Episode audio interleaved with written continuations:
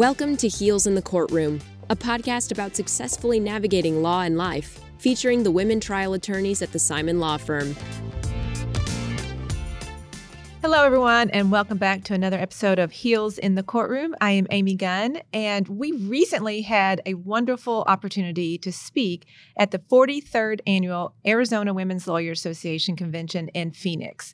We decided to record that talk live and to share it with you, our listeners. So please excuse any differences in the quality of our usual audio recordings. This is part one of three episodes from that talk. We hope you enjoy the series. Hi. Hello, everyone. Hi. Let me introduce everyone to you. I'm Erica Slater. This is Mary Simon, Amy Gunn, Liz Leneby, and Elizabeth McNulty. Now we have a sixth, Megan Crow, who is the maid of honor in her best friend's wedding this weekend. So oh. we made a pitch to her to say, like, is that really? Yeah, she'll forgive you. The weekend. Anyway, we're coming from St. Louis, Missouri, and we are all trial attorneys at the Simon Law Firm. Our law firm, we handle all plaintiffs' side law. We mostly do personal injury. We do some mass torts. We do intellectual property. And our firm has been in operation since 2000. Our firm's run by John Simon, Mary's dad. And so having Mary join us has been kind of a full circle moment the last couple of years. Our firm is 13 lawyers, and six of us are women. And one of the things that we did a couple of years ago was decide how we want to spend our time. What do we want to do as far as reaching out to the broader community? And we've started two podcasts within our firm our podcast, The Heels in the Courtroom, and then a podcast called The Jury's Out. So it's a little bit of a boys versus girls competition. so the heels in the courtroom, we don't invite the boys on that often, but the uh, a couple of the male attorneys at our firm do the jury is out. So we have beat them at least to be keynote speakers at a statewide. Thank you, thank you. Very much for this opportunity. We will use that as bragging rights for quite some time. So we just wanted to introduce ourselves to you guys so you know where we're coming from. Of course, as we go on here, we kind of want to know who we're talking to out here, and we'll survey the room, of course. But as I said, I'm Erica Slater. I grew up in St. Louis. I actually started working in a law firm when I was 15 years old, filing papers and typing envelopes on a typewriter after high school, a couple hours a week. And I actually stayed at that firm until going to law school. So I went to Marquette University in Milwaukee for undergrad and then came back and went to law school at St. Louis University, which most of us did till we get down to the end. so I started my career in a defense firm. I spent three years there. I did clerk at our law firm in law school, and through those connections, I got back to our firm. I practice mostly medical malpractice, catastrophic injury, trucking accidents, product liability here and there. So I spend most of my time doing that. So let me turn it over to Mary Simon. Hi everyone, I'm Mary Simon. I just, I have to say, I love feeling, it just feels so powerful in this room to be in a room with so many amazing women. It just brings a certain amount of energy to me and also comfort, which I love. My dad founded the Simon Law Firm, and I'm happy to have such an amazing guy in my life. He's one of the good guys, obviously, who encourages things like this to happen, which is awesome. I'm in my, I guess, a little over five years out. I told my dad I would never work at the Simon Law Firm. I would never stay in St. Louis. I wanted to go to law school, but I wasn't going to go to SLU. He went to SLU. And he said, That sounds great. Good luck on whatever you end up doing. That was the extent of the pressure that I felt from him, which was nothing. And uh, here I am. So, uh, psychology. yeah, right. It worked out, and, and now I have a daughter, and now in my head I'm thinking, okay, so that's how my dad got mm-hmm. me to do this. So now, Yep. but anyway, I have the same practice areas that Erica just talked about, and I have a one-year-old at home. My husband is also an attorney. We met at SLU Law as well. Stayed in St. Louis, and I just, I'm just so excited to be here. Thank you guys so much for having us here. I am Amy Gunn. I consider myself the elder stateswoman of the office and of the group. So I grew up in Kentucky and went to college in Lexington, Kentucky. Not University of Kentucky, but Transylvania University, which is a small little liberal arts college right down the street from Rupp Arena. So go Wildcats. Different, different Wildcats, but still, we can all be happy about Wildcats. Um, and uh, went to law school at St. Louis University, SLU. Met my husband there, who grew up in St. Louis. And when you marry a St. Louis boy, oftentimes you end up in St. Louis. But now that I have two St. Louis boys, 16 and 19, I'm kind of okay with going away and then coming back eventually. I've been practicing for 25 years. I did five years of defense work, slips and falls, trucking, that type of thing, and have been the Simon Law Firm for over 20 years now. All those things are you know, interesting. But I think to really express who I am and why I love this room and why I love these women, I am a proud, strong willed woman who knows what she wants and generally how to get it. I wasn't born with that. Although I do think maybe a little bit. Um, I mean, a little bit. But um, fiercely independent and deeply loyal and unapologetically ambitious. And in order to really believe those things about myself, I do think you have to go through some things. I think you have to prove it to yourself. And being in the profession of law, I feel like you all probably have felt that or will feel that. Hopefully, not every day, although, if you do listen to our podcast, most of the time, what we're trying to do is be there for each other and support each other. And most importantly, share with our listeners some of the crap we go through and how we embrace it to be better on the other side of that. We're here today, hopefully, to share some of those stories and to answer questions, but also just to be here and to thank you so much for welcoming us in this way. So, thank you. Hi, everyone. My name is Liz Lenevy. I have been at the Simon Law Firm since 2016. It's a weird story of how I got there, but originally I was actually born in South Korea. My mom and I came to the United States when I was three years old. I grew up in Southern Illinois, very close to Scott Air Force Base, if anyone else is a military baby here. and then, seems to be a common theme here, I went to St. Louis University, except I went for undergrad as well. So I am a double Billiken. Don't ask me what a Billiken is. Nobody knows. Nobody knows. Doesn't matter. But I went to St. Louis University for undergrad and then continued for law school, graduated in 2015 while I was a 3L at SLU, I was a law clerk at Simon, specifically working for Amy. I had an incredible experience. I learned so much. And I think the most important thing I learned beyond just the substantive material was that I really loved the work that we were doing and the clients that we represented it and the opportunities that we had to fight for the little guy. I just was really passionate about that. When I graduated, I went to a mid sized defense firm, spent a couple of minutes there, I'd say, because I was very lucky within a couple months of passing the bar and, you know, having some of that defense experience. Amy actually called me up and said, you know, I'm looking for a new associate. Do you want it? And she did the very gracious thing of, you know, take some time, talk to your family. And I said, no, I can come. I'm, I'm ready. When, when do you need me? When do you, I can put my two weeks in today. Like, I'm ready. And it's funny, the firm I was at is in the same building as the Simon Law Firm. So I was like, I just got to come upstairs. I'm seven floors away. I'm ready. so since 2016, I've been back at Simon working with Amy as well as the other incredible attorneys we have at our firm. And it has just been a wonderful experience. And I realize how lucky I am, and people remind me how lucky I am, especially because I come from a background, I was the first person in my family to go to college. I had no lawyers in my family, certainly. I didn't grow up knowing any attorneys. The first attorney I met was when I got into college and I had one as a professor.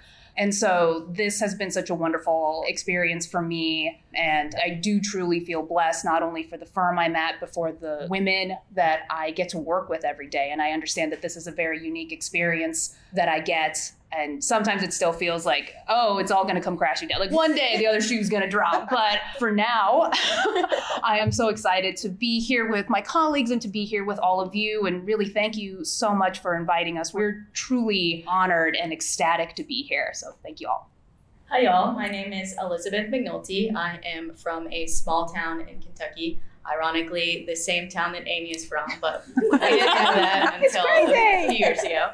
So I went to the University of Kentucky for undergrad. I had planned to go there for law school. I knew I'd want to be a lawyer for a long time. My brother is a lawyer, and I had applied to Washington University, in St. Louis, for law school. I turned them down, put my deposit for UK, and that's what I was going to do. Somebody in admissions called me up from WashU, and they're like, "Hey, we'd like to offer you more money."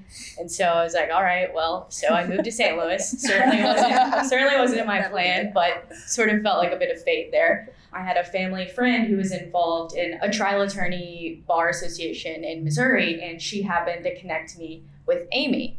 Funny enough, I had just All applied right. for a clerkship at the firm, and I didn't put two and two together until we sat. She offered to take me to lunch.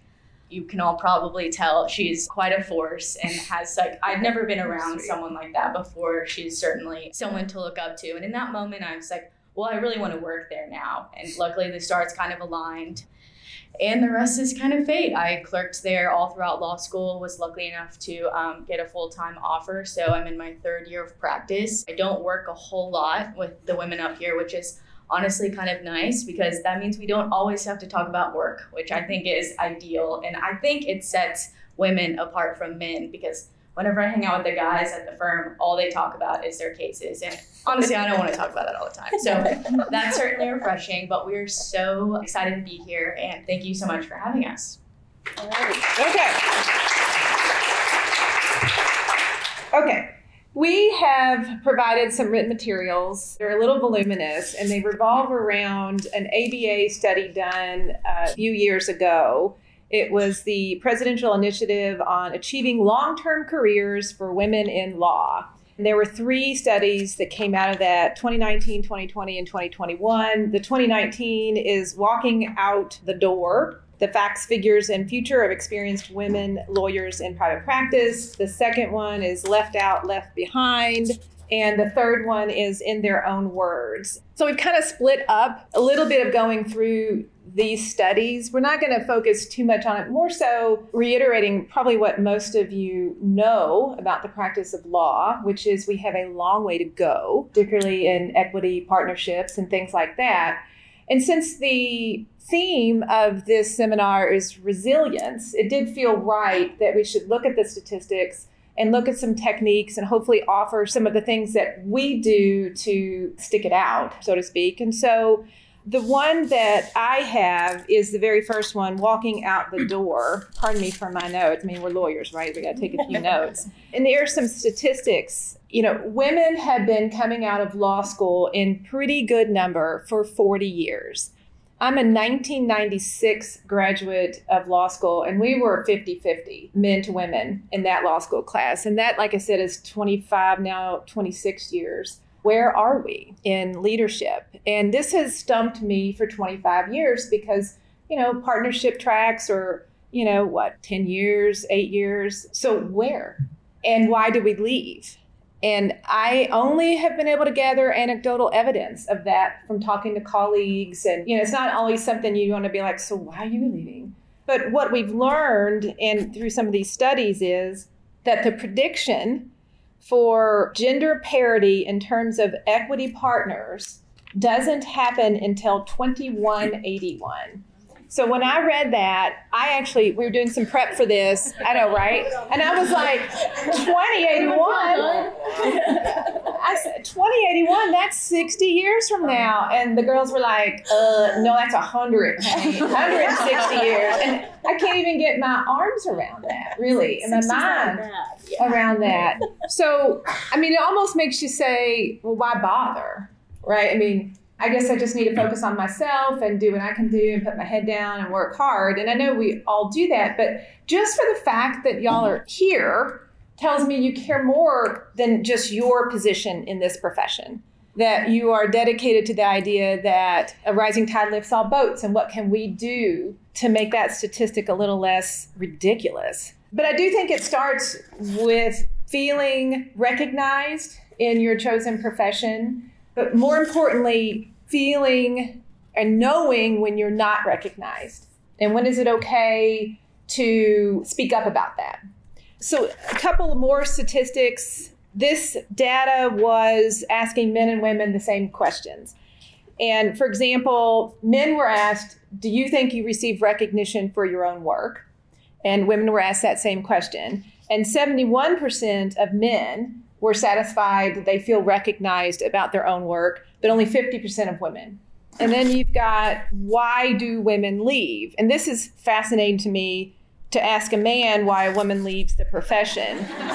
Uh, and you'll be not probably surprised to understand there's quite a bit of discrepancy with respect to those numbers. Women leave the profession for a few top reasons. The first is caretaking commitments.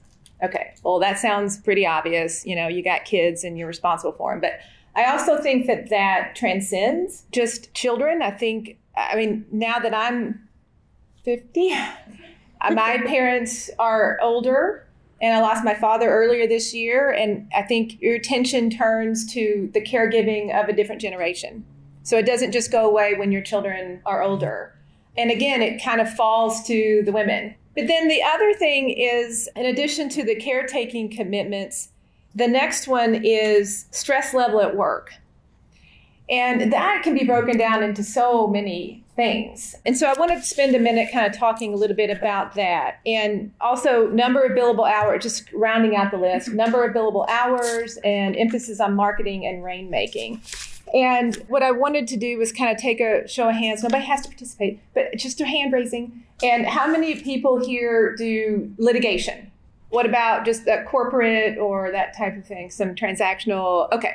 So the emphasis on marketing rainmaking, and I don't think it's because we don't like to market or network. I think we feel like we're boxed out of a lot of it, particularly when it comes to client development. So, but I don't know how to fix, and you know, anybody that listens, we try to fix things, we try to air out issues and try to understand things. And I think that the best I can offer, hopefully, a lot of you are gonna be like feeling validated, I think when I go to things like this, I don't know that I'm going to learn anything particularly new, but I feel really good when I'm validated about some of the things that I do do or think about things that happen. So, for caretaking, I think a lot of the reason why women leave the profession for caretaking commitments goes back to stereotypes and biases about what women should be and how we should be perceived. We're the moms. We're the moms or we're the daughters, and it falls to us. It's easy for me to say, forget that shit, because that is the old way to look at things. The thing that goes hand in hand with that stereotype is your personal guilt. And anybody that has listened to the podcast knows I don't do guilt. I don't do it. I don't do regrets and I don't do guilt. And you know, you might chuckle like that's easy for you to say, yeah, it is. And it's actually pretty easy to do. You might say, well, you know, how do you have friends? I mean, how do, you have, how do people talk to you? Like, what are you talking about? Are you by yourself all the time? And I say, no, I trust myself in my decisions when I make them, that I'm making it not just me in mind. I say, okay, I've got this situation, I've got three things to do today, and they're all conflicting. And so, what should I do? And I think it through and I say, okay, I'm going to choose this one right now, but I'm going to say something to options B and C. Thank you, but I can't, or I promise next week. Then you make your decision and you move on. You don't dwell on it, you don't worry about it. You just make your decision, trust your decision, and move on. So, guilt and regret, forget it. And a lot of it is people putting guilt on you, right? forget those people. I, I mean, I'm not, I know again, it's easy to say, but think about not continuing to allow someone to do that to you. And think about who's doing it and why they're doing it and whether you need that person in your life. And then putting guilt on yourself. I don't know how to fix that other than to tell you, you've all done a lot in your lives. If you really stop and think about what you've accomplished, where you've come from, what you've dealt with, You've done a lot, amazing things, tremendous things, and know that and trust that. So, why are you putting guilt on yourself when you're powerful, tremendous people? You know, don't do it. And that really does, I think, dovetail into stress at work. There's no way not to have stress at work. I mean, how many people here don't expect stress at their job? it's a job. And if you're surprised by your level of stress, that's maybe something you just need to like embrace. Okay. It's just stress. So, what can you do at work to prevent that stress? Just coming down to good delegation, good communication, things like that. But the most important thing I wanted to talk about is work life balance. I hate that. I hate that. I had caught, and I swear I'm not going to take up all the time. Um, but give me a microphone. Have a trial turn. Um, so I had coffee a number of years ago with a young woman who was in law school. And she was married, no children yet, had worked a few years before going to law school. We were talking about a particular topic and then we're done with that. And so we just talked about life and things like that. And she had been given an offer for a summer job at a large law firm in St. Louis. I was like, wow, that's great. And she's like, yeah, I'm just worried about balancing it all. And it really hit me. And I said, who the hell told you to worry about that? And I said it pretty much just like that. Probably didn't say hell, but it's a clean audience. And so she was kind of like shocked. And I don't know where it came from in me. And she had to say, I guess I don't know. Who has made this up that it's something to be scared of or worry about? I said, You're going to worry about it before you even start your job? You're going into it already defeated about the idea that you can't do it, that it has to be a balance. And I just rejected. And I think it's easy for me to say because I'm on this side of it, really. And I take a lot of comfort from the idea that, you know, I've survived it. Anytime we've been through something terrible, we're like, well, in hell, at least I survived that. and you just put it in your stash and it helps you do next time. When something bad happens, you're like, well, it's not as bad as that time. And so I worked hard on, like, I can't do work life balance. I can't say I don't like it. I've struggled. I haven't figured out a new way to do it. Work, that's a pretty easy thing to put in a category, but life is everything else. everything else. Yeah, work and then the entire everything else in the world. And that's not fair. That's not fair to us. And so, at the very least, we need three categories. Okay, we need work, life, and you work, life, and me, whatever you want to say. It's not catchy. I've been trying hard, but it, that's what I've come up with. And you have to put yourself in that equation. And if you don't, you can't manage your stress very well. You don't know how to be filled up in a way that will give you your energy and your strength to get through the day. So if you are leaving you out of that equation, it's no surprise you're worried about work life balance because you haven't started with the most important person. So everybody here been on an airplane? Yeah, okay. So you've seen, you know, you hear the announcement. The mask will come down if you're traveling with children or someone who can't help themselves, put the mask on yourself first. And that's what we need to do and it feels right. It feels like, what? I've got my two year old sitting next to me. I'm not going to put the mask on my baby first. And the answer is no. You know why? Because if you don't have your mask on, you can't put that mask on that baby if you're not breathing, and that's taken a little far. But you know, um, I thought of that on the plane. So anyway, um, so I think it's taken me time to get there. It's taken my time to believe I deserve that that I deserve to spend time on myself. But you can't think of it as you've earned it or deserved it. It's a necessity. And if you don't know what makes you happy or what fills you up, that's where you need to start today. What makes you happy?